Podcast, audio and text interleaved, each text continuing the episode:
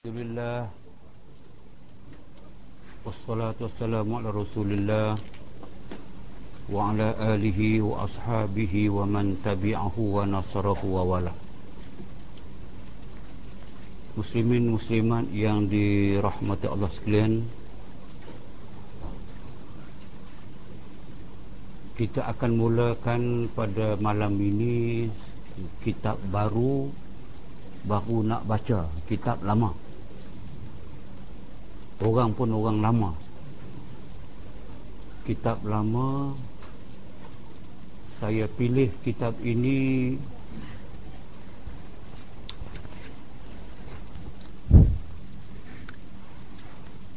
Orang belakang tak dengar.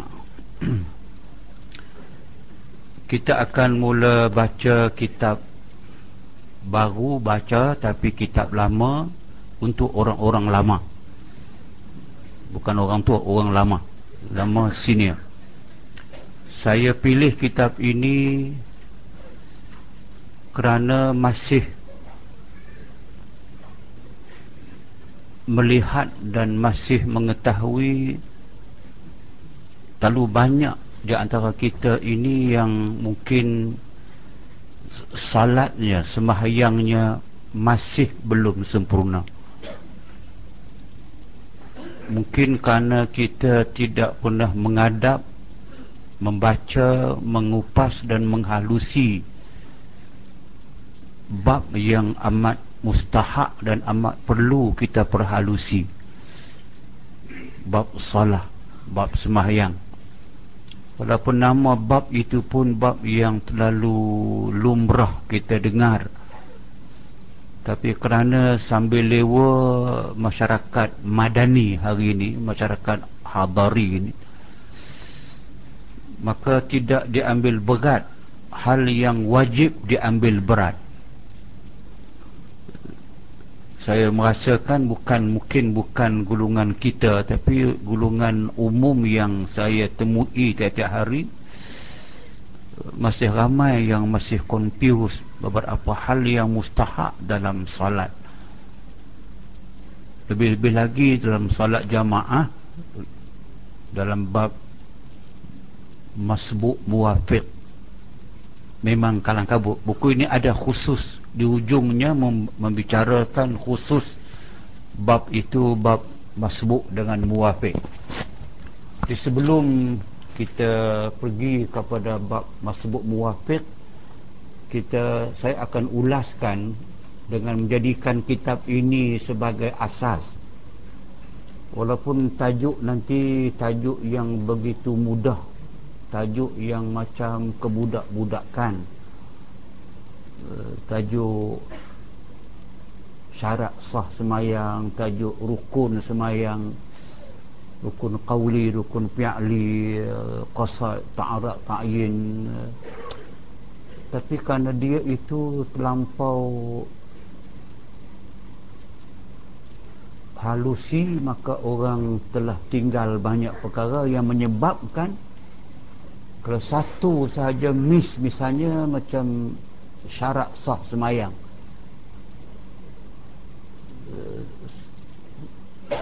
Kita tahu mengatakan ada sembilan tapi jika saya tanya malam ni seorang demi seorang sangkut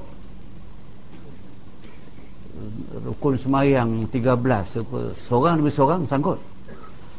Sebab tu saya mengambil satu approach pendekatan yang mungkin memanfaatkan kita bila kita lihat kepada teks buku ini.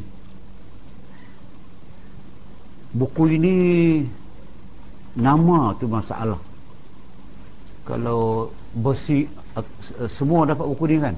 Ada angkat tangan siapa yang tak dapat buku ni angkat tangan yang tak dapat. Sama ada sudah datang lewat. Ada buku ada di bawah kot. Yang ambil buku ni buku Allah Ta'ala bagi percuma. Semua dapat buku ni. Yang bawah dapat buku ni jika tak cukup jika tak cukup saya udah lagi slurry Okey. So saya, saya nak jelaskan dalam mukadimah ini supaya saudara dapat faham nama kitab dan pengarang kitab. Itu penting. nama kitab ini asalnya dia yang dalam itu. Ia tanpa baris. Itu nama kitab asal. Bila orang yang mencetak buku ini dia dia buat kulit baru. Banyak kulit ni. So dia pandai-pandai tulis. Man yatul musalli. Dan nama itu amat salah nama kitab ini dia panggil min yatul musalli dengan baris di bawah. Dan boleh dibaca muniyatul musalli dengan mim itu dhammah. Boleh baca muniyatul muniyatul musalli ataupun minyatul musalli. Dan bukannya maniyatul musalli.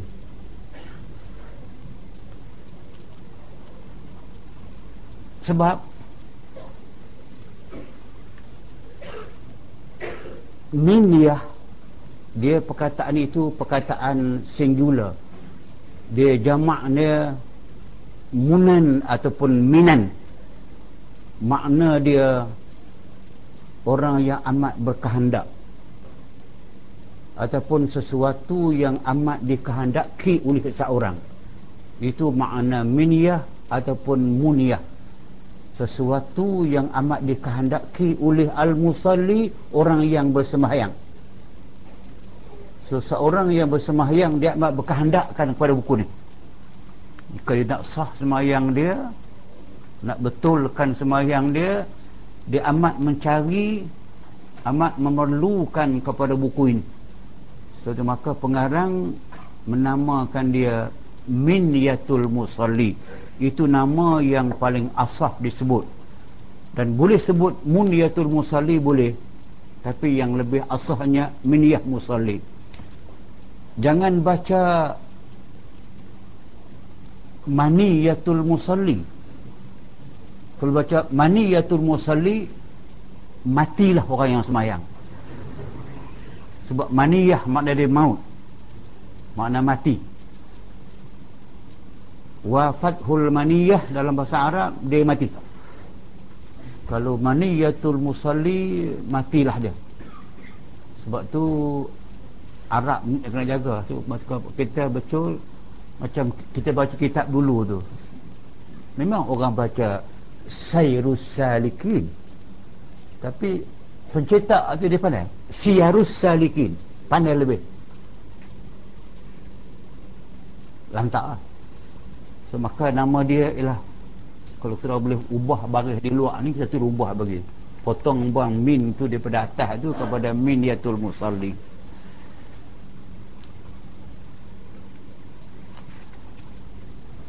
Pengarang kitab ini terkenal dengan nama Syekh Daud Fatani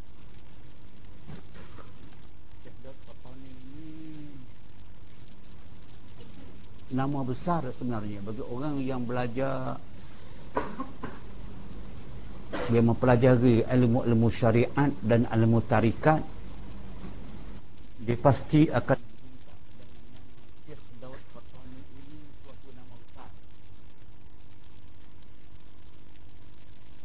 nama glamour dia di kalangan academician di kalangan ahli ilmuwan di timur tengah.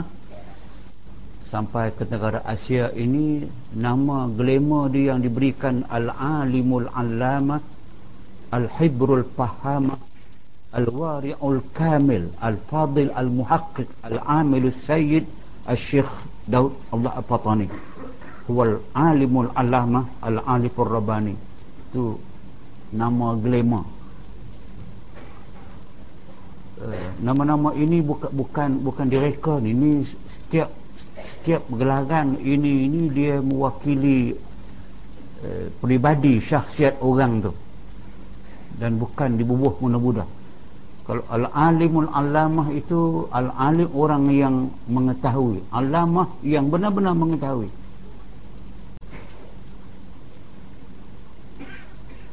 Al-Hibrul Fahamah penulis yang faham apa yang dia tulis. Hibr makna dia dakwat yang ditulis itu yang dia faham. Dia mendalami. Al-Wari'ul Kamil orang yang cukup warak yang sempurna kewarakan dia. Al-Fadil orang yang punya kelebihan-kelebihan. Al-Muhaqqiq editor. Dia edit kitab orang. Dia halusi kitab orang. Diperbetulkan mana yang tak betul. Al-Amil dia. Orang yang berilmu dan beramal dengan ilmu dia. Al-Arifur Rabbani. Ini tidak diberi gelaran ini melainkan kepada seorang ahli tarikat yang mursyid yang ada silsilah yang sampai tarikatnya kepada junjungan wahai wasallam baru nama dia Al-Arifur Rabbani. Kalau Arif Rabbani itu mesti ulama tarikat kalau al-alimul alamah itu ulama fiqh biasanya lah. Kalau katakan al-wari'ul kamil itu ulama yang besar dalam ilmu tauhid ilmu akidah. So dia mengandungi segala sifat yang diberi oleh orang-orang yang faham tentang perjuangan Syekh Daud Petani mazhab fiqhnya dia bermazhab asy-syafi'i dia menyanjung mengikut menyebar mempertahankan mazhab Asy-Syafi'i. Sedangkan dia telah sampai kepada peringkat kalau disebah kepada kita orang Melayu ini dia saya masih boleh mengatakan dia salah seorang daripada mujtahid mazhabi. Ahli ijtihad dalam mazhab Syafi'i. Dia tidak keluar mazhab Syafi'i dia mengaku dalam semua kitab dia akan dikatakan Daud Zahiri Al-Syafi'i Al-Fattani. Dia, dia dia berbangga dengan dia orang petani orang Fattani. Dan dia juga seorang yang terkenal dengan Al-Jawi orang-orang bukan orang Jawa orang Jawi itu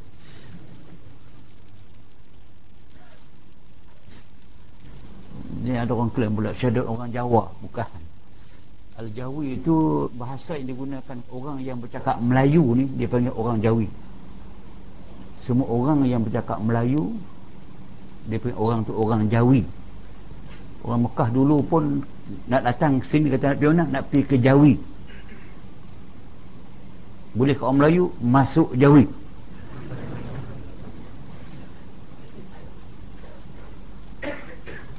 mazhab dia dia mazhab fiqh dia mazhab syari mazhab syafi'i. Akidah dia macam kita al-sunnah jamaah mazhab mazhab al-ash'ari ataupun al-ash'airah dia panggil. Sama dengan sama kita kita syafi'i kita juga al-ash'airah atau al-sunnah wal jamaah dia panggil tapi mazhab kita al-ash'airah ash'ari. Dia ada tarikat. Tarikat dia dia panggil tarikat asyattariyah dia dia memang tiga rangkaian itu dalam ulama-ulama dulu memang dia tak lepas. Dia kena ada jelas dia mazhab apa dalam fiqh mazhab apa dalam akidah mazhab apa dalam tarikah itu trend. Ketika itu malah sampai hari ini pun sebab tiga tu dia disebutkan dia lahir tahun 1133 Hijriah. Dia wafat tahun 1297 Hijriah. Bersamaan dengan 1847 Masihi. Lahir 1133 lahir uh, wafat 1297 jika tolak akan berjumpa lah dengan seorang ulama yang Allah anugerahkan umurnya 164 tahun. Jarang jarang ada orang yang sampai 164 tahun. Uh, kira lah kalau umur Nabi 63 dia masih hidup lebih daripada itu 101 tahun. 164 tahun umur dia. Jarang sangat saya berjumpa seorang ulama yang sepanjang itu. Imam Syafi'i kita umur dia 53 belum umur pencen pun. 53 tapi hasil peninggalan dia amat banyak. Ini Syedok Patan ini 164 tahun berkarya mengajar sampai akhir hayat dia. Dia 30 tahun dia di Mekah dia bergelomang bergelomang bergelom, bergelomang ber, berinteraksi dengan ulama-ulama besar Mekah tu belajar mengajar. 30 tahun dia di Mekah 5 tahun di Madinah. Dan dia mengarang kitab termasuk menterjemah kitab. Lebih daripada 100 buah kitab hasil buah tangan dia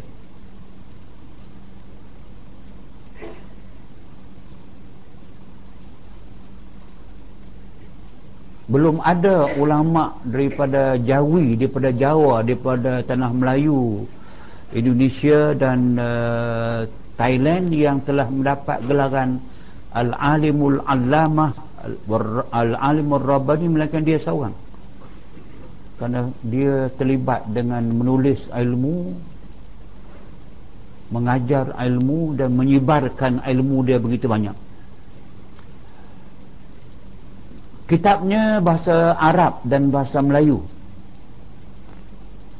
Tulisan tangan dia yang kita pindah malam ni itu yang jenis bawa mim bom pun dia bumi pun dia bomo pun dia. Semua bawa mim. Meleta mati pun dia mata pun dia. Itu bahasa dia yang, yang orang tak ubah. Bagus juga dicetak di Mekah, diedar di Mekah, di Turki, di Mesir, India, Indonesia, Singapura dan Cam, Kabun Campa. Petani dan Malaysia. 100 lebih. Saya, saya semua ada nama kat saya, nama kita kata dia. Saya ambil sebahagian. Dialah yang mengarang kitab Bughayatul Tulab. Yakni uh, apa yang penuntut-penuntut mengingininya. Asaid wa Zaba'ih dia berbuat kitab yang menjelaskan hukum memburu dan hukum sembelihan. Al-Bahjah As-Sunniyah fil Aqaid As-Sunniyah. Ni kitab yang amat um, kitab yang gilang gemilang berasaskan kepada sunnah dalam menyatakan hukum akidah dan sifat 20 so kitab sifat 20 yang menjadi kitab jolokan kitab rojokan di alam Melayu ni. Dan membawa barakah sampai hari ni tu orang tua kampung sampai hari ni pun faham sifat 20 dan kita baru ni pun kita belajar baru ni apa 5 tahun sudah kita bila kita bentangkan masalah dan sairus salikin dalam bab akidah itu memang sebagian besar kita ambil cerita sifat 20 ni. Diaul Murid cahaya kepada orang yang belajar. Wasail abrar rasail masail kifayatul mubtadi risalah at-tariqah syatariyah kifayatul muhtaj raitu takrib ni kita kata ni baca dalam dalam uh, kurikulum sekolah-sekolah pondok dahulu sampai sekarang. Bulughul murab itu kita hadis. Durus samin di buku akidah. Ilmu tasawuf tuhfatul raghibin jam'ul fawaid kanzul minan Sulamu Mubtadi yang dibaca banyak buku sekarang ni. Furu'ul Masail tu yang Jam'ul Fawaid dan kitab ini. Min Yatul itu sebahagian daripada kitab yang yang ditulis di zaman dia. Yang tidak kesemuanya dicetak. Uh, banyak lepas wafat dia baru orang cari balik ada jumpa dengan manuskrip orang cetak semula. Tentu boleh bayanglah kalau zaman dia pun dia boleh lahirkan dia boleh dengan serba kekurangan. Semua kitab kena tulis tangan.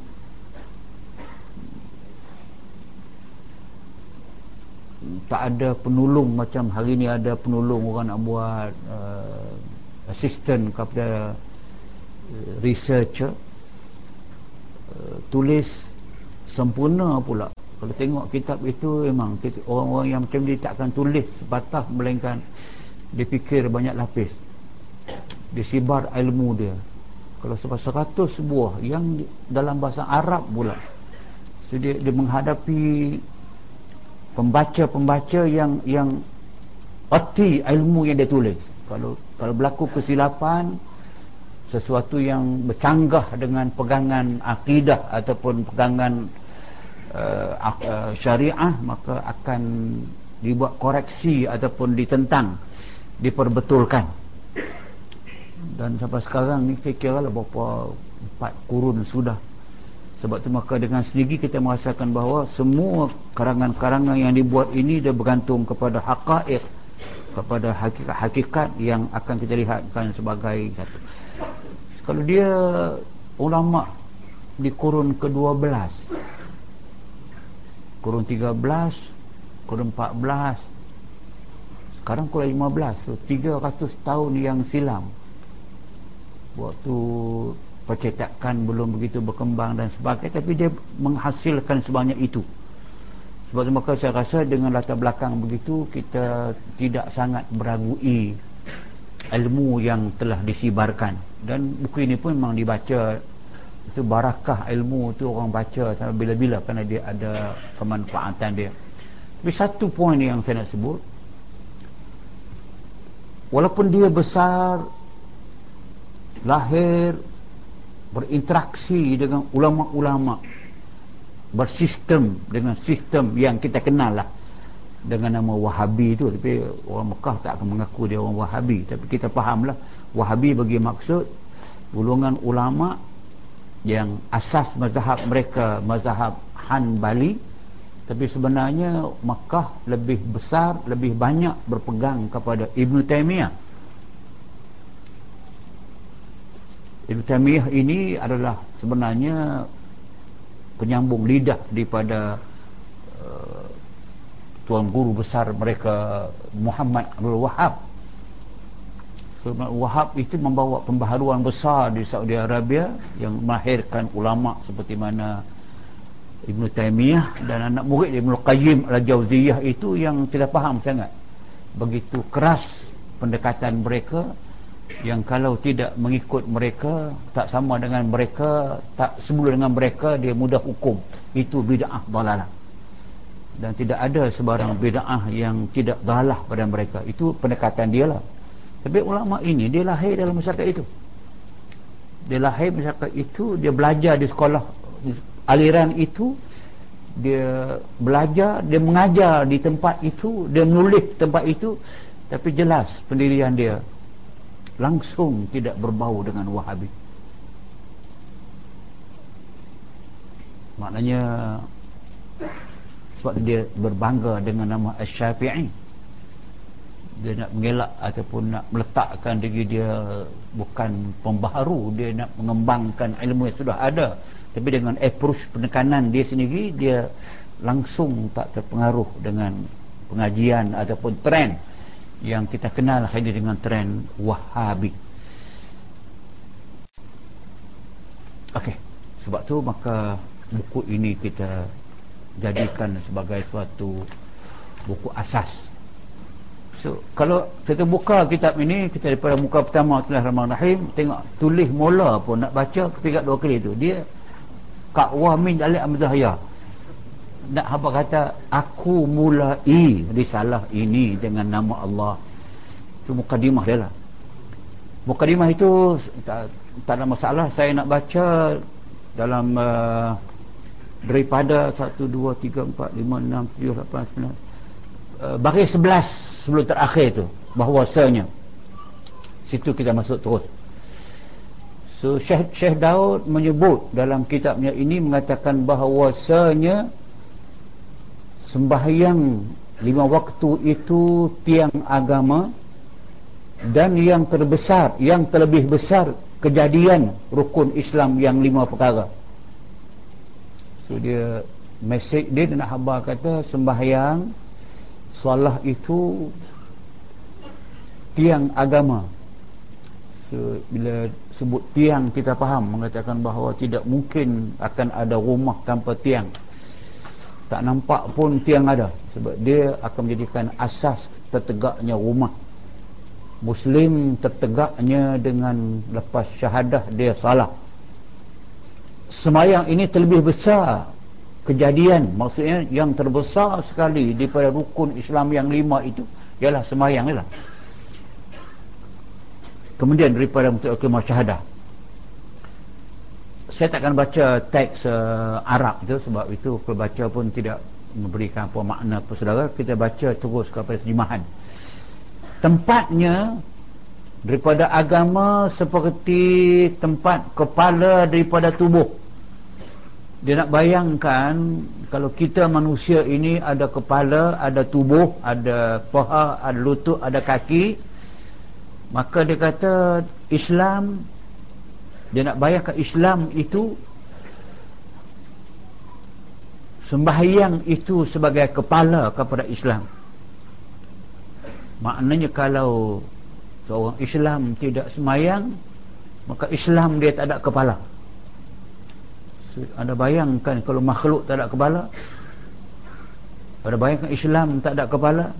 Itu dia katakan bahawa agama dalam Islam ini tempatnya daripada agama di tempat kepala daripada tubuh. Tubuh kita dengan kepala kita. Maka seperti bahawasanya tiada hidup bagi orang yang tiada kepala. Kalau ada juga makhluk tak ada kepala tengok dah hantu bungkus tengah jalan bukan orang lah. Itu akan jadi itu lang butilang kui buti kui. Orang bukan orang hantu bukan hantu loh. Sebab tu maka dia nak bayangkan betapa betapa mustahaknya dipelihara sembahyang ini. Kalau tidak sembahyang ataupun sembahyang tidak sempurna maka macam orang tak ada kepala. Dia Islam Islam yang tak ada kepala. Nak hidup macam mana maka demikianlah tiada agama. Bagi orang yang tiada sembahyang. Dia terus napi je. Tak sembahyang saja maka agama tidak ada. Runtuh agama dia. Sebab itulah saya kata bahawa sibuk macam mana pun kalau kita memang berazam kita memohon daripada Allah Subhanahu Wa Taala lapangkan kepada saya ya Allah masa untuk bersolat. Allah bagi. Cuma kita tidak mengambil kesempatan. Sibuk macam mana pun. Mesti ada masa.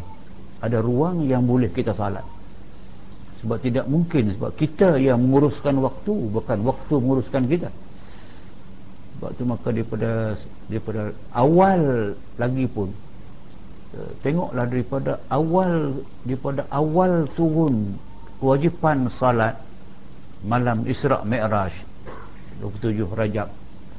Kita tengok turun Nabi Nabi balik surat Mi'raj itu sebelum zuh sebelum subuh. Baru turun daripada surat Mi'raj. Dan subuh itu sudah wajib sudah wajib. Dengan Jibril sendiri mengimamkan semayang kepada Nabi mengajar. Dah ada wajib. Dah, dah tak, tak ada ruang dah untuk bagi uh, masa peralihan transisi period. Bagi seminggu belajar dulu. Kursus dulu. Tulis dulu. No. dah tak dia, dia, dia sedari awal tu. Memang tidak ada ruang langsung yang katakan bahawa sebab dia katakan bahawa tiada agama ke orang tiada semayang demikian telah datang daripada hadis Muhammad SAW hadis sebut apa? Makna di bawah itu bawah yang ketiga di bawah atas maka menjadikan kami Allah subhanahu wa ta'ala dan akan kamu daripada orang yang memeliharakan atas sembahyang. Maknanya Nabi memperdukan Nabi bersabda memohon Allah subhanahu wa ta'ala Ya Allah jadikanlah kami kesemua ni yang Islam ini daripada orang yang memeliharakan sembahyang. Pelihara maknanya orang yang sentiasa menunaikan sembahyang yang lima waktu. Dan orang yang mukim. Mukim maksudnya orang yang mendirikan. Bukan mukim makna dia musafir dengan mukim tu kan mukim ni daripada qama yuqim mukiman orang yang sentiasa mendirikan sembahyang bagi sembahyang yakni tu? Yakni mendirikan dan memelihara akan dia. Dulu kita baca Seru Salikin ada Rumi. Banyak orang beli yang rumi itu senang baca. Saya baca yang jauh. Yang ni no choice. Apa reti ke tak reti ke? Kena pakai pensel kena. Ada juga rumi juga? Ada ada juga rumi punya tak boleh okay. so dia te technically ni sebab dia kadang-kadang tu uh, orang melihat macam kalau di pondok di pondok-pondok lama sebab sekarang pondok masih ada pondok tu so, kecekapan untuk menguasai bahasa Melayu lama dengan tulisan lama tu satu daripada keistimewaan. Sebab dia dia membayangkan ilmu yang sampai kepada yang original tu. Macam original. Kalau yang sudah diterjemahkan dipermudahkan tu boleh. Boleh permudahkan ada masalah. Tapi kita boleh faham. Sebab tu maka saya tak ada masalah. Kalau nak ambil yang rumi pun boleh ambil. Rumi tak ada masalah. Yang boleh. Mendirikan membahayakan dan lagi orang yang khusyuk padanya dalam dalam doa Nabi tadi tu. Dia minta supaya kita menjaga semayang orang yang khusyuk padanya yakni tetap hatinya. Khusyuk makna tetap. Tidak hati yang tidak lari daripada kita berada dalam semayang. Kalau kita dalam semayang hati pun dalam semayang. Kerana biasanya kita sahaja badan ditikar semayang tapi hati di luar semayang tapi khusyuk ini maknanya orang yang dia berada dalam semayang masuk dalam semayang Allahu Akbar hatinya pun sentiasa berada dalam sembahyang. Itu khusyuk. Anggotanya pun khusyuk. So dia maksudkan anggota khusyuk macam Nabi pernah melihat seorang sahabat bersemayang tapi tangannya garu sana garu di sini pegang sana pegang ke sini Nabi sebut kepada orang lain dia kata lau khasha'a qalbu hada la khasha'at jawarihu. Kalau orang itu yang semayang kawan kita yang semayang itu kalau khusyuk hati dia mestilah anggotanya pun khusyuk. Khusyuk tu maknanya anggotanya ke semua diam tetap. Dia tak tak merayap. Kalau tangan merayap mata merayap itu tandanya dia tidak khusyuk jika dia, anggota dia macam di antara contoh-contoh yang yang dibuat dalam kitab-kitab pekah ni khusyuk itu macam kalau sahabat semayang seorang diri kalau ahli semayang seorang diri sampai kepada burung burung merpati tu lah. Boleh enggak atas bau. Boleh? Dia tengok lama ni orang ke apa ni lama tak bergerak ah, dia kata ni tunggu so burung boleh pinggap atas belakang enggap atas kepala. Mana pernah kita kita yang pernah enggak ada kepala pun tak jejak ada tapi kalau burung nak enggap dia tak punya lama tu punya diam tu, tu, tu nak katakan bahawa dia tetap anggota dalam semayang lagi. Yang mengekal ke atas semayang. Yakni kekal maknanya dia terus kekal. Semayangnya tidak pernah putus tidak pernah terhenti tidak pernah tergendala. Yakni tiap-tiap sudah semayang mencintai hendak mengejarkan semayang yang akan datang. Satu daripada tanda orang yang khusyuk yang mengekali yang kekal dalam sembahyang dia habis satu sembahyang dia menunggu bersedia untuk sembahyang yang lagi satu. Sudah uh, maghrib bersedia menunggu untuk sembahyang isyak lepas isyak tidur malam bersedia untuk sembahyang subuh. Itu maksudnya dikatakan menyintai, mencintai serta mengerjakan yang keduanya. Yang kedua yang lepas itu. Demikianlah selama-lamanya. So, tak pernah tak, tak pernah berhenti lah. Itu yang disebut dalam doa Nabi tadi uh, ada imin alaiha tu yang sentiasa menjaga semahyang tidak pernah putus. Selama maka dengan demikian itulah Allah Ta'ala menyuruh menyuruh Allah Ta'ala akan segala hambanya. So, Allah Ta'ala perintah semua hambanya buat demikian. Buat apa? Sembahyang dan kekal. Kekal. Tidak ada yang kita waktu mood elok semayang waktu problem tinggal semayang yang lain pula problem bawa semayang solve problem ok selesai. Semayang tinggal semua. Waktu sibuk tak semayang tak sibuk semayang no. sebab tu macam apa jadi pun tu yang dikatakan bahawa kena kekal semayang mukmin. Dalam itulah yang dikatakan Allah itulah menyuruh Allah Taala akan segala hamba-Nya yang mukmin dalam kitabnya dalam Quran. Itu tadi yang kita ambil tu yang Quran sebut tu akumul haqqanitin tu. Di antaranya yang ayat seperti tadi tu. Hafizu ala salawat wa salatil wusta wa qumul qanitin tu termasuk dalam sabdanya yang memerintah Allah Taala kepada kita supaya kekal sembahyang tidaknya dan dengan dia memberikan sifat memberikan ni mem, sebenarnya memberi asal maknanya uh, tidak terperi itu bahasa yang asalnya. Uh, kecantikannya tidak terperi. Ilmu tidak terperi. Maksudnya anugerah Allah Subhanahu wa taala itulah yang diberikan memberikan sifat itu kepada kita. Terjemah di bawah bihi wasafahum tu. Maka firman Allah Ta'ala peliharakan oleh kamu hei orang yang mukminin atas semayang lima waktu dan memeliharakan semayang wusta. Wusta semayang wusta memang ada khas dalam Quran tu. Hafizu ala salawat was salatil wusta. Salat wusta maksudnya semayang asar semayang asar. Jaga semayang asar.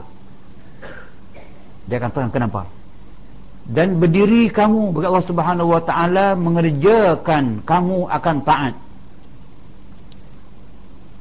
Maknanya hendaklah kita berdiri. Maksudnya bahawa tunai dengan sempurna kerja akan taat Allah ta'ala. Maka dikehendak dengan salawat dalam ayat tadi tu. Hafizu ala salawat. Halaman awal tadi ayat Quran. Maksud salawat sembahyang fardu so, jadi kita bertolak daripada ayat Quran hafizu jagalah kamu ala salawat. Ala salawat itu sembahyang sembahyang fardu so, walaupun perkataan salawat itu perkataan plural sepatut bermaknanya segala semua yang nama semayang kena buat tapi tidak. Dia katakan bahawa ayat ini khusus. Allah Ta'ala tekankan jaga tunaikan salat perdu yang lima waktu iaitu zuhur, asar, maghrib, isya, subuh. Maka demikian itu iaitu semahyang yang tiada luluskan akan seorang. Tiada luluskan itu maknanya tidak boleh. Tak lulus. Kerana tak boleh. Sembahyang yang tak boleh seorang daripada orang Islam meninggalkan satu daripadanya. Tidak boleh orang Islam ini meninggalkan mana-mana sembahyang. So ada ni kan kadang kita kalau orang yang selalu miss asar. Asar sebab tu dia, dia ditekankan solah wusta tu sembahyang asar ni sembahyang yang very challenging very challenging kerana Allah Ta'ala pilih satu waktu yang very challenging. Kalau subuh memang kita nampak ada ruang yang luas. Bangun pagi itu sembahyang 5 minit 3 minit okay. zuhur maksa orang telah berhenti rehat kerja macam mana pun tengah orang rehat. Lunch time. Kata orang tak Islam orang kafir pun dia particular tu dia mesti pukul satu tu lain si panah cak mai cak dia kena makan tengah hari tu. Masa rehat dia, dia kena dia kena bonti uh, orang Inggeris pun sama tengah hari semua masa orang rehat masa orang bonti maka senanglah semayang. Maghrib senang juga. Masa orang rehat orang bonti sebagainya. Aisyah masa panjang. Yang challenging satu. Wusta. Semayang asar. Di pejabat lah belum habis appointment lah ada kerja-kerja nak kena habis lah. Balik telepik jam lah. Nak semayang di pejabat ke semayang di rumah ke kadang tak apa semayang di rumah. Kena jam tengah jalan pula tengah lah pula. Minyak naik pula lagi jam. Uh, banjir kilat. Tak banjir pun dah jam dah ni banjir pula. Yang tak pernah berlaku syahalam banjir lah. Ni sebab saya kata Allah Ta'ala buat demikian itu tu dia katakan bahawa jaga kamu semua semayang khususnya semayang asar. Tu. Hafizu ala salat wassalatil wusta. Disebut khas tu. That's very challenging. Jadi yang inilah kita kena terima challenge. So nak kena buat suatu sistem tersendiri kalau tuan-tuan yang masih di pejabat maknanya jangan balik melainkan semayang asar di pejabat.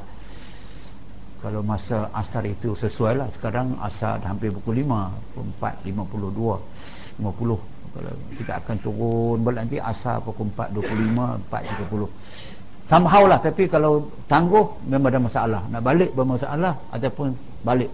Balik rumah pula dah kawan tunggu pula lah.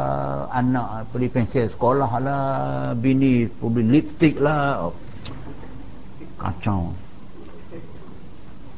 Semua yang luluskan akan seorang daripada orang Islam meninggalkan satu daripadanya. Tak boleh. Pada satu kelakuan. Tak boleh. Kelakuan macam mana pun dia kena buat.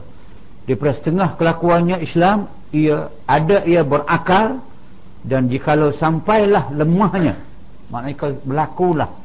Seorang itu dia tidak berdaya mana lemah itu ada keadaan seorang Islam itu dia lemah tidak berdaya barang yang sampai dan sakitnya.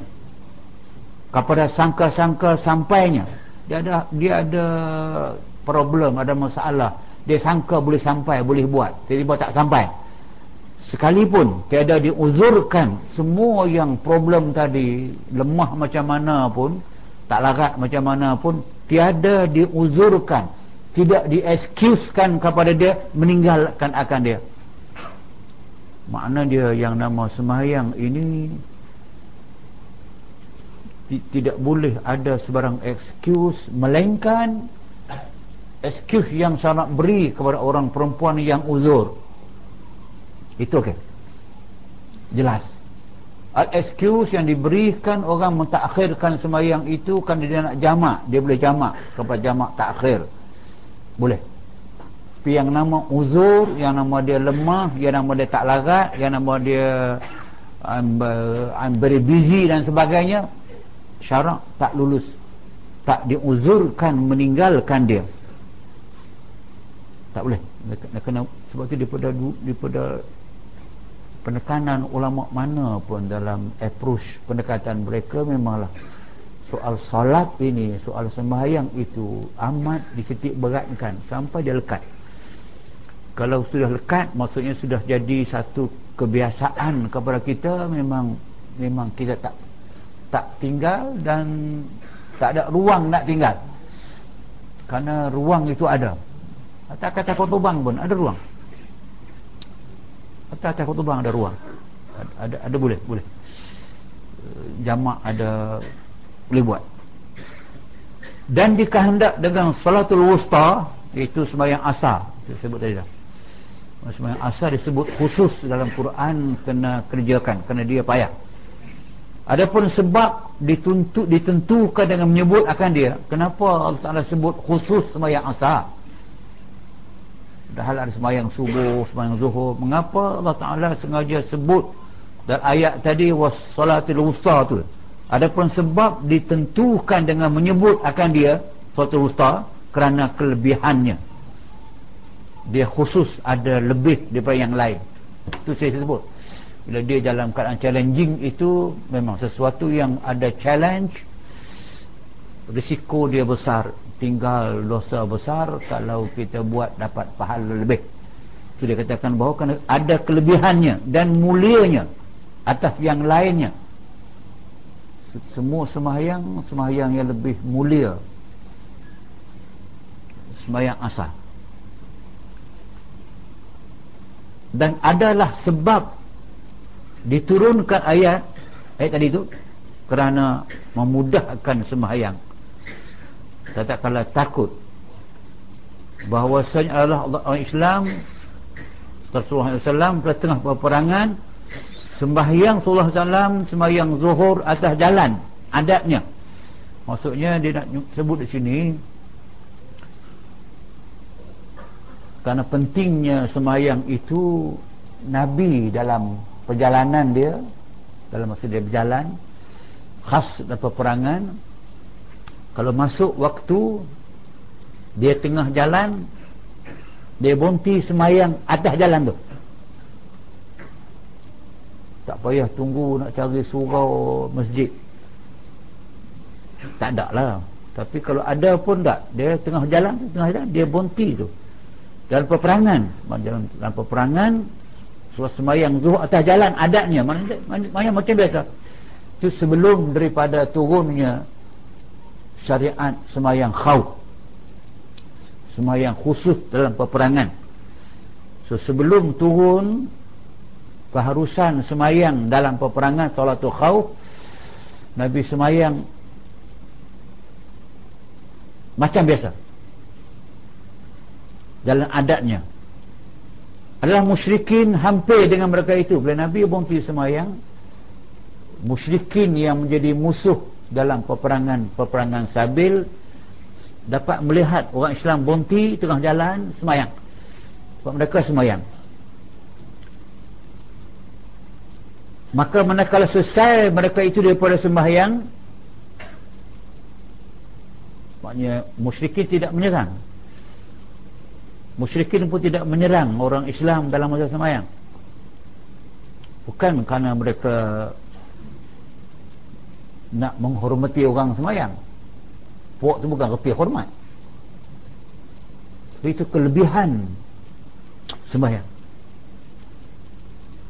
hampir tidak pernah berlaku orang Islam yang tidak pernah tinggal dalam salat dalam peperangan bonti sembahyang musyrikin musuh menyerang tengah-tengah sembahyang lari dan cabukang tak berlaku. Allah pelihara mereka.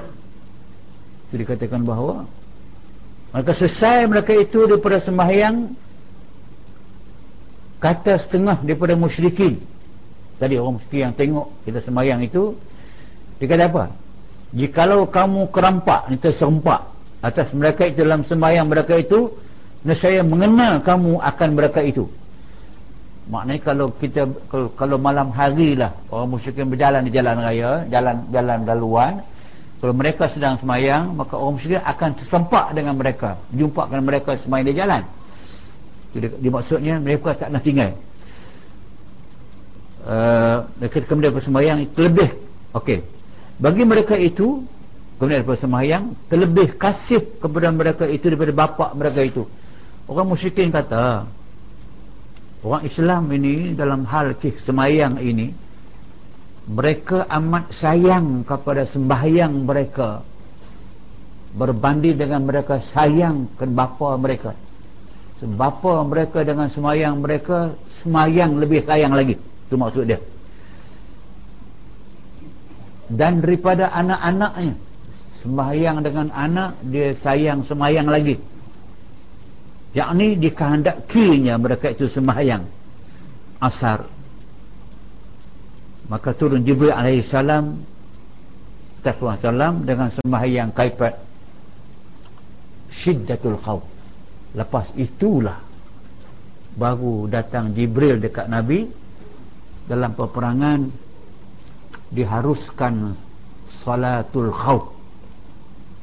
Mana pada awalnya sebelum turun salatul khawf Nabi semayang macam biasa. Tak kisah depan musyikin pun semayang. Buat apa pun buat. Dan malah dengan semayang itu musyrikin dapat memberi suatu kesimpulan kerana mereka tak pernah tinggal semayang. Dalam keadaan takut perang pun semayang juga maka musyrikin kata orang Islam ini dalam kes semayang mereka amat sayang kepada semayang mereka. Lebih daripada mereka menyayangi bapa mereka isteri mereka dan anak mereka. Lepas itulah baru datang Jibril kepada Nabi Muhammad dalam peperangan mensyariatkan salatul khawf rikahnya salat salatul khawf ini ialah sembahyang yang dibuat dua barisan. Kalau ramai sangat tunggu dulu yang lain standby. Kalau boleh buat kalau dua barisan buat dua barisan. Imam di hadapan belakang imam satu baris di belakang baris itu baris lagi. Bila imam rokok baris pertama rokok dengan imam. Baris belakang jangan rokok bila imam i'tidal baris pertama i'tidal yang belakang rokok yang belakang i'tidal baru yang depan sujud. Nabi sujud imam sujud sah pertama sujud yang belakang jangan sujud.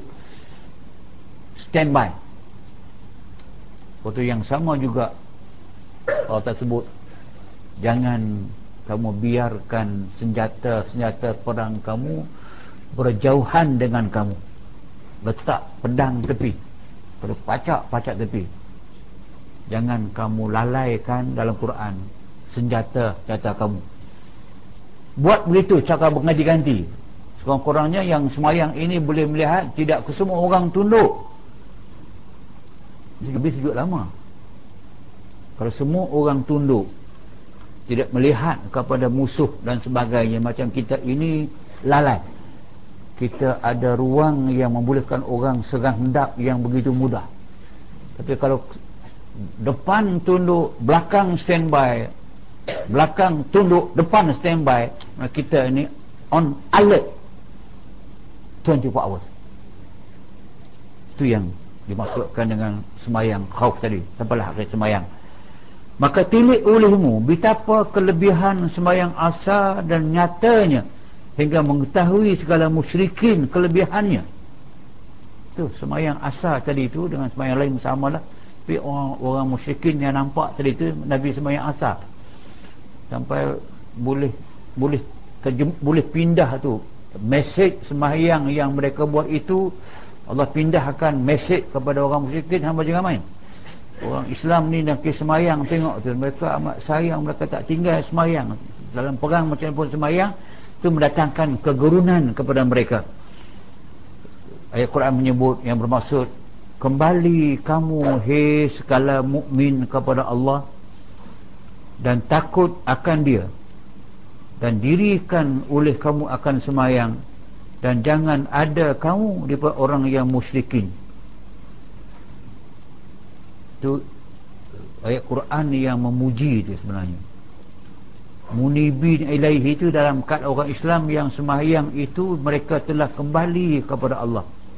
Bila kembali kamu hei segala mukmin kepada Allah. Kembali kepada Allah maksudnya kembali menghayati melaksanakan tuntutan Allah. Macam wa anibu ila rabbikum wa aslimulah sama dengan munibina ilaihi wa taquh. Itu maknanya hendaklah kamu jadi orang yang sentiasa kembali kepada Allah. Kembali kepada Allah maksudnya sentiasa menghayati melaksanakan kehendak Allah. Wattaqu kembali melaksanakan perintah kerana kamu takut kepadanya. Apa lambang ketakutan? Wa aqimus salah. Kamu tunaikan sembahyang dan jangan jadi orang yang syirik. Maka makna ana inabah. Tu bahasa Arab daripada munibin datang inabah. Maka makna inabah makna dia kembali kamu kepada Allah. Dan takwahu itu takut akan Allah. Dan arti iqamatul salah itu mendatang dengan dia atas wajah atas cara yang disuruh oleh Ta'ala. Uh, memahamkan lagi sekali bahawa yang Allah suruh kita bila tunai sembahyang itu tunai dalam keadaan kita kita kembali kepada Allah. Kembali kepada Allah kita kembali mematuhi titah perintah Allah. Mengapa kita kembali titah perintah? Kerana kita takut kepada uh, takut watak yang belakang i'tidal baru yang depan sujud Nabi sujud, imam sujud, sah pertama sujud yang belakang jangan sujud. Stand by. Waktu yang sama juga Allah tersebut. Jangan kamu biarkan senjata-senjata perang kamu berjauhan dengan kamu. Letak pedang tepi. Terus pacak-pacak tepi. Jangan kamu lalaikan dalam Quran senjata-senjata kamu buat begitu cara berganti-ganti sekurang-kurangnya yang semayang ini boleh melihat tidak semua orang tunduk. Dan Nabi sujud lama. Kalau semua orang tunduk tidak melihat kepada musuh dan sebagainya macam kita ini lalai kita ada ruang yang membolehkan orang serang hendak yang begitu mudah. Tapi kalau depan tunduk belakang standby belakang tunduk depan standby kita ini on alert 24 hours. Itu yang dimaksudkan dengan semayang khauf tadi. Sampailah habis semayang. Maka tilik olehmu betapa kelebihan semayang asal dan nyatanya hingga mengetahui segala musyrikin kelebihannya.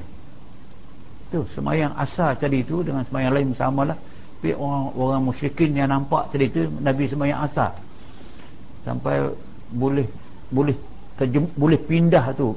Mesej semayang yang mereka buat itu Allah pindahkan mesej kepada orang musyrikin hamba jangan main. Orang Islam ni nak semayang tengok tu. Mereka amat sayang mereka tak tinggal semayang. Dalam perang macam pun semayang itu mendatangkan kegerunan kepada mereka. Ayat Quran menyebut yang bermaksud kembali kamu hei sekala mukmin kepada Allah dan takut akan dia. Dan dirikan oleh kamu akan semayang. Dan jangan ada kamu di orang yang musyrikin. Itu ayat Quran yang memuji itu sebenarnya. Munibin ilaihi itu dalam kat orang Islam yang semahyang itu mereka telah kembali kepada Allah. Sudah kembali kamu hei segala mukmin kepada Allah kembali kepada Allah maksudnya kembali menghayati melaksanakan tuntutan Allah. Macam wa anibu ila rabbikum wa aslimulah. Sama dengan munibina ilaihi wa taquh. Itu maknanya hendaklah kamu jadi orang yang sentiasa kembali kepada Allah. Kembali kepada Allah maksudnya sentiasa menghayati melaksanakan kehendak Allah wa taquh kembali melaksanakan perintah kerana kamu takut kepadanya. Apa lambang ketakutan? Wa aqimus salah kamu tunaikan sembahyang dan jangan kemudian orang yang syirik. Maka makna ana inabah tu bahasa Arab daripada munibin datang inabah. Maka makna inabah makna dia kembali kamu kepada Allah. Dan takwahu itu takut akan Allah dan arti iqamatul salah itu mendatang dengan dia atas wajah atas cara yang disuruh oleh Ta'ala. Uh, memahamkan lagi sekali bahawa yang Allah suruh kita bila tunai sembahyang itu tunai dalam keadaan kita kita kembali kepada Allah. Kembali kepada Allah kita kembali mematuhi titah perintah Allah. Mengapa kita kembali titah? Perintah Allah kita takut kepada so, takut wa takut bukan makna takut macam kita takut kepada makhluk. Takut kalau ini kegerunan datang kegerunan kepada kita bagi kalau kita cuba bayang tengok kalau suatu saat boleh berlaku ke atas mana-mana orang. Di waktu dia meninggalkan satu semayang tinggal tu lah tinggal macam dia asal tadi tu tak, semayang. Accident heart attack. Sesak nafas mati ketika tu atau masa seorang itu melakukan dosa besar macam dosa syirik yang banyak berlaku. Ataupun apa sahaja dosa besar yang berlaku dan dia mati ketika itu so kita hati akan terasa Ya Allah kalau mati ketika itulah. Mati dalam keadaan su'ul khatimah. So kita gerun rasanya pada ketika itu. Itu datang satu perasaan. Ataupun kita bimbang waktu yang semakin hari semakin ternampak uh, tanda-tanda kemurkaan Allah kepada kepada umat kepada makhluk dunia dengan bencana demi bencana bencana demi bencana. Maknanya kita nampak itu bila berlaku bencana lambang ataupun tanda kemur, kemurkaan Allah. Kalau kita mati dalam masa dalam Allah Ta'ala murka kepada umat manusia dunia so, mati dalam keadaan Allah Ta'ala murka. Ada kesan kepada masalah orang tak mau itulah yang dikatakan bahawa kita kembali itu takut Allah Subhanahu Wa Taala. Kerana itu maka wa aqimus salat. Tunaikan kepada Allah Taala. Dan lagi permannya qad aflahal mu'minun alladhina hum fi salatihim khashi'un hingga akhirnya senya telah dapat kemenangan segala orang yang mukminun berjayalah kalau palah biasanya dia bahasa Arab ni dia banyak makna kalau sebut palah biasanya bermaksud orang yang berjaya dunia dan berjaya di akhirat. Itu yang maka datanglah semayang hayya alal palah menyahut menyeru kepada palah palah dunia wal akhirah. Kerana bahasa yang merujuk kepada kejayaan ini dia banyak dalam bahasa Arab. Lulus najihun orang yang lulus. Najah biasanya dia lulus hal-hal keduniaan. Faizun juga mana lulus mana najah. Tapi itu mungkin menang dalam sukan. Menang dalam penyanyi paling popular dia tak kata palah bahasa Arab. Dia kata al-faizul awal faiz. Dulu faizah najah minan najihin. Sebab itu khusus bila gunakan qad aflahal mu'minun alladhina hum fi salatihim khashi'un. Allah gunakan aflaha palah yang mendirikan sembahyang. Dia dia berulih dua kejayaan. Dunia dia berjaya dengan sembahyang sembahyang boleh menjaga dia mengawal dia daripada kejahatan. Maka dia falah. Dan akhirat pasti akan berjaya. Sebab dia katakan aflah. Dia katakan telah dapat kemenangan segala orang yang mukmin itu itu mukminun yang iaitu orang yang ada mereka itu khusyuk. Yakni tetap anggotanya. Saya sebut tadi khusyuk juga bermakna pada zahirnya kita lihat kalau anggota kita dan sembahyang itu diam tidak bergerak kalau terpaksa garu pun dengan adab sopan dan sebagainya kalau boleh tahan tak garu lah Nabi pernah dalam semayang uh, kala jengking sengat.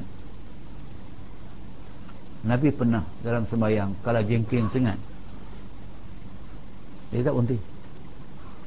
Sampai habis semayang. Marah terlampau dia kata la'anallahu al-aqrab. Lam yada' musallian illa ladaraha uh, laknat uh, kepada akrab kalau jengking sampai orang semayang pun tak kenal. Sengat juga. Sebab tu maka di antara binatang yang sunat kita bunuh. Kalau jengking ular yang berbisa. Cicak. Memang sunat bunuh. Walaupun dalam semayang. Kalau nak membahayakan memang boleh pukul dalam semayang dengan tidak payah batal semayang. Pukul so semayang balik. Saya nak ambil cukup sampai sampai begitu. Maknanya kalau anggota boleh boleh kawal mata boleh kawal dengan tidak melihat rata-rata lihat tempat sujud anggota semua khusyuk itu ketandaan daripada permulaan khusyuk hatinya akan khusyuk. Sembahyang hingga akhirnya bukan anggota tetap tetap kalau sembahyang hingga akhirnya. Permannya dan segala yang adalah atas sembahyang mereka itu tu terjemahan daripada alladzina hum ala walladzina ala salatu khashi'un. Dan segala ada yang adalah atas sembahyang mereka itu memelihara akan dia. Dan lagi permannya illal musallin alladzina hum ala salatihim daimun. Melainkan orang yang sembahyang yang atas mereka itu berkekalan memeliharakan akan dia. Sebab ini dia balik kepada ayat panjang tapi dia ambil ujung yang yang uh, Allah Ta'ala sebut. Hmm, innal insana khuliqa halu'a. Idza massahu syarru jazu'a wa idza massal khairu manu illal musallin alladhina hum ala salatihim daimun. Manusia ke semua Allah jadikan dalam keadaan suka berkeluh kesah. Tak tenang. Sedikit kena pun dah kalang kabut. Apa dia? Bila mereka mendapat kesenangan mereka suka. Mereka tenang. Bila mereka ditimpa sedikit kecubaan, kesusahan mereka akan keluh kesah melengkan han. melengkan yang tidak keluh kesah orang yang melengkan orang yang sembahyang yang atas mereka itu berkekalan memeliharakan akan dia so sifat antara yang yang tidak keluh kesah sifat yang boleh menerima segala cubaan Allah kepada manusia ini adalah sifat orang yang dalam yang sembahyang mereka itu tidak pernah tinggal itu daimun kekal dalam sembahyang. Ya kekal ini Allah uji macam mana pun. Mereka tabah. Mereka tahu ini ujian. Eh, tidak mudah menyalahkan. Ni sedikit sedikit saja ujian pun Allah tak adil. Sedikit susah saja sabar. Sabar apa sabar? Suruh sabar pun tak boleh ni. So dimarah kita balik. You apa tahu oh. Lain kalau orang yang orang yang musallin ini dia kena fikir banyak. Memang kalau kita fikir bila kita kena sesuatu yang tidak baik apa dia ujian? Apa dia musibah? Ma asabal insan min su' apa sahaja yang manusia terkena yang dia tak suka. Itu musibah. Yang musibah ini berlaku kenapa ma asabakum min musibatin fabima kasabat aydikum yang berlaku yang tidak baik itu sebenarnya dia undangan daripada angkara perbuatan kamu sendiri. Cek balik ada. Tak cek saya tak tak Allah, Allah tidak Allah, Allah tidak buat kejahatan kepada manusia. Apa guna buat kejahatan? Tak tak orang tu yang sebab tu katakan apa sahaja kejahatan musibah kena manusia fabima kasabat aidikum itu angkara perbuatan kita. Wa ya'fu an kathir. Bukan tiap-tiap kesalahan. Allah turun balak dah. Banyak sangat yang di write off. Dia biar dia biar dia biar dia biar.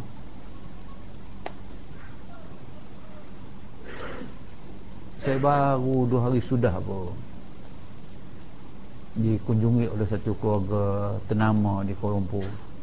Saya dengan isteri dia belakang Kak Jah. Dia mengadu kat saya mengatakan suami dia tak semayang. Dia semayang pun kena marah.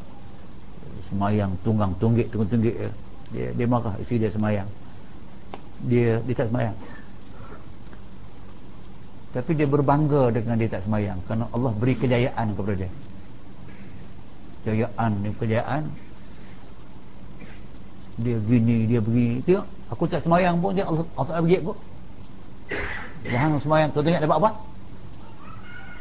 Ya Allah. Dengan nikmat yang saya tengok dia begitu besar yang dia dapat dia boleh nafikan. Malang cukup malang. Anugerah besar Allah Ta'ala bagi tapi dia memang tak buat sebab dia datang dia datang dengan anak dia. Anak dia pun kompak. Kata ya Allah. Tapi Allah bagi jangan tafsirkan bila Allah Ta'ala bagi dia mungkin Allah sayang dekat dia. Sebab macam kita mancing juga lah. Mula-mula pergi campak. Mula kalau pergi kolam tu campur umpan dulu. Dia tengok umpan makan. Oh bagus lepas tu baru cangkok kail campak dia tengah seronok tu tak kira dah. Mana kail je? Guk guk ha, nyerongin muka kamu. Sama sama juga kita orang anjing anjing menyalak di rumah apa semua kali campak telur sebiji.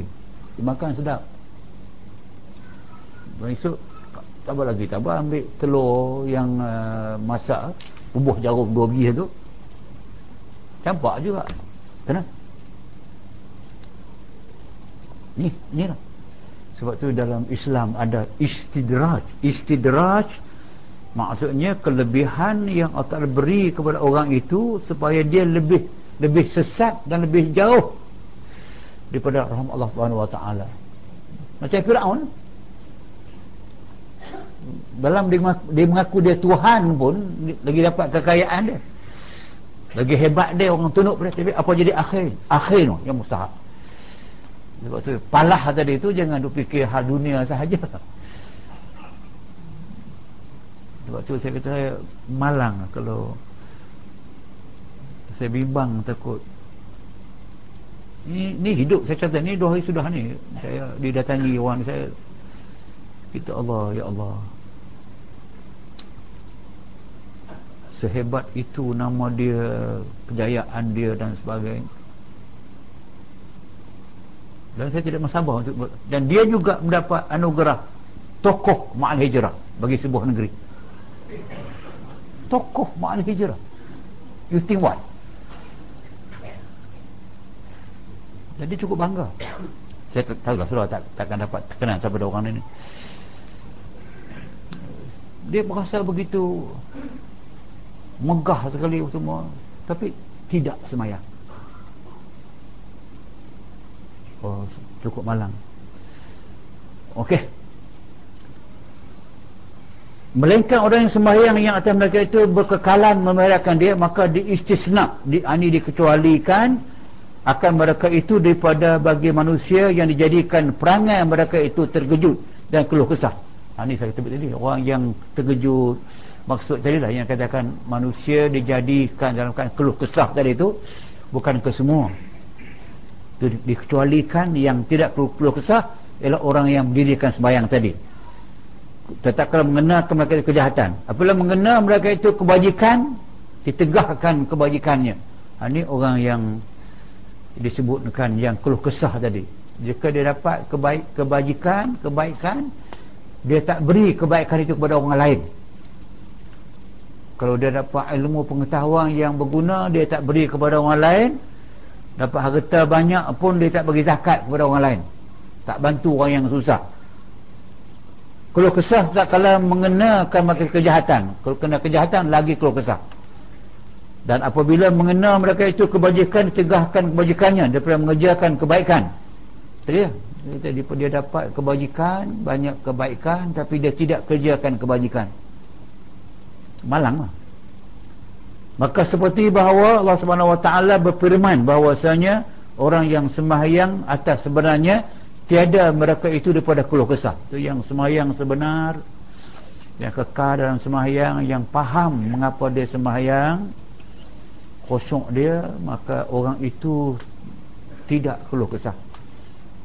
Kena tapi tak sampailah kepada hilang rosak iman tu sampai sampai ke peringkat dia mempermain-mainkan pula orang semayang. Rosak. Kadang mudah saja tu macam kita kalau, kalau kalau kita kena suatu ujian besar kita sampai ke mereka menyalahkan Allah Taala. Menyalahkan Allah tidak menyalahkan diri. Itu cacat iman. Kalau sampai Allah tidak adil itu sudah kufur. Macam uh, contoh kalau orang saya katakan orang ada orang yang dalam keadaan biasa dia semayang bila susah dia tidak semayang. Contoh susah sakit. Ada sakit yang yang menghalang. Kalau sakit sampai dalam ICU wire kot hidung kot mulut kot perut kot dada. Memanglah memang ada kita pun semayang menghormati waktu. Tapi semayang juga. Tak banyak berlaku demikian. Tapi ini kerana susah sikit kerana problem sikit saja tinggal semayang. Itu saya kata. Jadi dia, dia kufur. Bukan kufur akidah kufur perbuatan.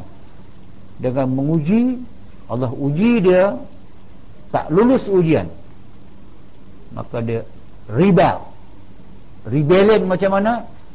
Aku tak nak semayang oh gila. Dan terkejut apabila tu minyak nuntaha tu menyentuhkan mereka itu kejahatan. Terkejut dia dia shock bila dia kena sesuatu yang tidak baik yang jahat. Dan tiada memegang kebajikan menahan kebajikan baginya pada datang kebajikan. Dia tidak pegang untuk diri dia kebajikan pada datang kebajikan. Dia kena bagi kepada orang kebajikan itu. Apa sahaja yang tidak dapat kebaikan biarlah orang share. Ilmu share. Rezeki share kita bukan semua harta yang kita perolehi itu hak kita 100% ada hak Allah ada hak orang lain yang kita kena bagi. Apa kebaikan, kemahiran yang ada kepada kita dan sebagainya bukan kita miliki kesemuanya. Itu yang dikatakan bahawa jangan pegang, jangan tahan kebajikan. Bila datang kebajikan baginya. Tetapi ia menapakahkan ha? dia menginfakkan, dia membelanjakan atas keredaan Allah Ta'ala jangan pula daripada kebaikan harta benda yang dia dapat dibelanjakan kepada kejahatan. Lagi teruk tidak syukur sekali malah belanja untuk kejahatan.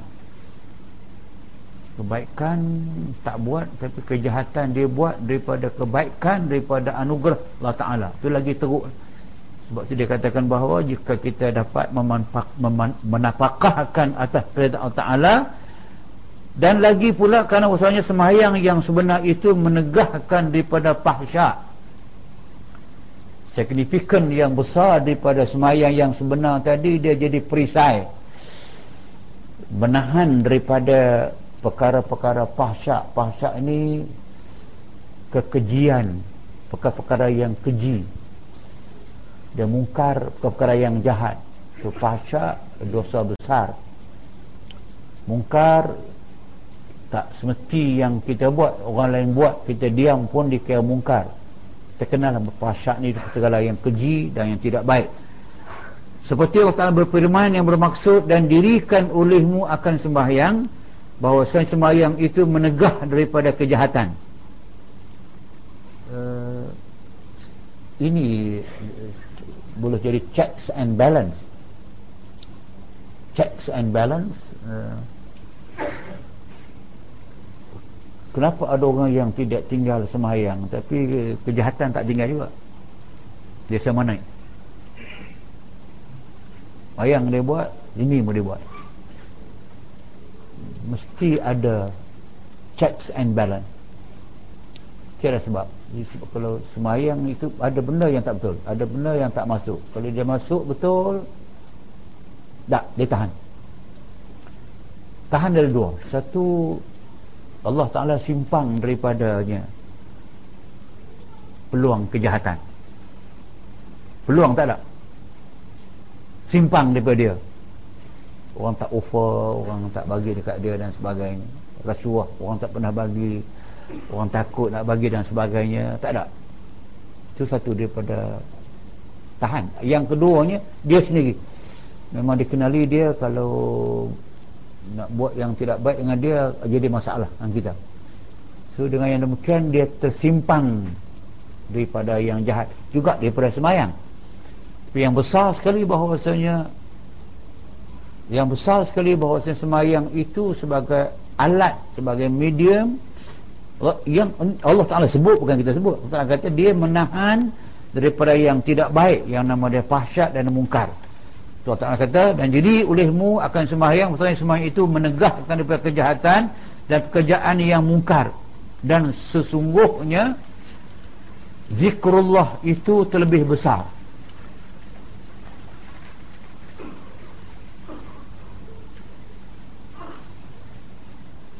di samping kita sebut tadi sembahyang itu pencegah tetapi yang lebih besar daripada itu orang yang sentiasa zikrullah. Zikrullah itu mengatasi di, di samping sembahyang di samping sembahyang dia zikrullah. Yang ingat Allah Ta'ala ini itulah yang lebih besar sekali menjadi perisai kepada dia sebab ini kita balik balik kepada ayat ya ayyuhallazina amanu zkurullaha dzikran katsira wa sabbihuhu bukratan wa asila. Wahai orang yang beriman kamu ingatlah kepada Allah dengan ingat yang banyak. Wa sabbihuhu dan bertasbihlah kepada Allah tasbih yang banyak. Dibalik kepada maka zikrullah ini selepas tunai semayang dia besar menjadi perisai kepada kita maka orang yang mendirikan bagi semayang seperti yang surah surah yang disuruh Allah Ta'ala Rasulnya menegahkan dia sembahyang daripada mengerjakan mereka itu daripada segala pekerjaan yang jahat-jahat. Uh, dia sama juga mesej dia dia nak sebut lagi sekali mengatakan bahawa memang dengan menunaikan salat itu dia menjadi pencegah daripada melakukan kejahatan Nabi bersabda yang bermaksud sembahyang kamu seperti barang yang kamu lihat aku sembahyang. Maka hendaklah kita mengikut. Ha, tengok di, tengok uh, cara Syekh Daud approach dia. Jauh daripada uh, pendekatan yang dibuat saya sebut tadi awal tadi. Uh, pendekatan yang dibuat oleh ulama-ulama yang kita panggil ulama-ulama daripada Wahabi ataupun Saudi Arabia hadis yang Nabi suruh sallu kama raaitumuni usalli semayanglah kamu seperti mana kamu lihat aku sembahyang. Dia nak kepada semua orang sembahyang berpandu dengan hadis sahaja. Jangan terima cakap ulama bila terima cakap ulama makna kita menolak hadis. Sebab tu semayang atas petua ulama pada mereka itu semayang yang bid'ah. Sedangkan tengok approach yang dibuat oleh Syekh Jalani semayang kamu seperti barang aku melihat aku semayang hendaklah kita mengikut akan yang dikerjakan Nabi SAW atas jalan yang kita ambil daripada ulama ummah so, dia, dia pergi tu dia pergi kan orang awam macam kita ni mana mampu nak cari hadis sahih Nabi takbir macam mana Nabi rokok macam mana yang tidak macam mana nak cari hadis. Orang awam macam saya ni nak cari di mana. Tambahan pula buat waktu yang tidak ada rojokan dulu. Sebab tu maka pendekatan ulama-ulama syafi'i khasnya macam ni lah yang saya faham sama ini. Dia tengok dia kata atas jalan yang kita ambil daripada ulama ummah ini. Apa yang ulama sampai kepada kita kerana jalan. Macam banyak kitab disusun sebut. Yang dahulu yang sekarang yang dahulu yang kemudian ha, tengok. Ulama yang dahulu yang zaman dia yang zaman sekarang seperti yang disebut dalam kitab. Kat tabah tu kitab tu mereka itu. So dia memperakui kita boleh mengambil pengajaran ibadah daripada kitab-kitab ulama yang muktabar. Maksudnya macam kitab inilah. Saya pada saya dia muktabar. Kalau kita pegang dengan ulasan dia yang saudara faham itu boleh jadi pegangan. Tapi dia mana hadis ha. mana hadis yang dia pegang buat begini seolahnya kita tidak percaya dengan ilmu ulama tu. Nak kena bawa hadis. Betul lah kalau masa ada kita bawa hadis. Ada ke semua tu. Mengaji pun dua, dua minggu sekali. Ini tak tahu ni kita ni habis bila kalau mengaji pagi, mengaji petang, mengaji malam atau mengaji tiap malam maka it's okay lah. Kita boleh buat detail lah. Tapi kira tu sudah bagus dah tu dia tunggu sekali tu. Langsung tak mengaji badan muka. Sebab tu saya kata untuk meringkaskan macam tu saya pun tak baca teks. Teks ada. Saya, saya langkau teks itu kan saya baca pun tak banyak kita faham. Tapi kita nak ambil yang Melayu. Maka dengan saya sudah faham sebab tu karangan ulama-ulama yang muktabar ini dulu kita baca kitab dulu. Saya dah terang siapa dia Imam Ghazali dan siapa dia? Paling bangi tu. Ketokohannya dengan ilmu dia. Kita tak ambil sebarang kitab. Kitab ini tadi saya terang siapa dia? Saya duduk bertanda ini dengan ilmu dia dengan dengan wibawa dia dan sebagainya. Dengan dengan barakah ilmu kita nampak. Barakah. Kita dia orang tak buang. Bahasa hang tulis lah bomim bom ke bumi ke bomo ke. Orang baca payah macam mana pun ada guru yang boleh tolong baca pergi. Hati kita pun terbuka ke situ. Nak, nak ambil kitab ni. Dia dapat pahala. Ini yang dikatakan ilmu yun tapak habis ni. Ilmu yang dimanfaatkan orang dia dia buat. Ada ada barakah ilmu tu ada. Barakah ilmu. Tu yang dalam kitab mereka ialah yang dinamakan dan dibilangkan daripada orang yang mendirikan semayang so, kita dengan mengambil kitab mereka membaca kitab mereka ikut kitab itu maka kita termasuk dalam orang yang mendirikan semayang dengan betul. Memelihara akan dia. Kemudian maka adalah bagi sembahyang itu ada baginya rupa yang zahir dan yang sempurna. Inilah yang kita akan perincikan pada kelas yang akan datang lepas mukadimah ini baru nak masuk uh, yang akan datang itu tentang rupa zahir, rupa batin, mana ruh semayang, mana badan semayang, mana perhiasan semayang itu kita akan bincang pada kali-kali yang akan datang. Uh, mengambil kesempatan nanti kita boleh selesai satu dua dua halaman setengah. Not too bad. Bolehlah.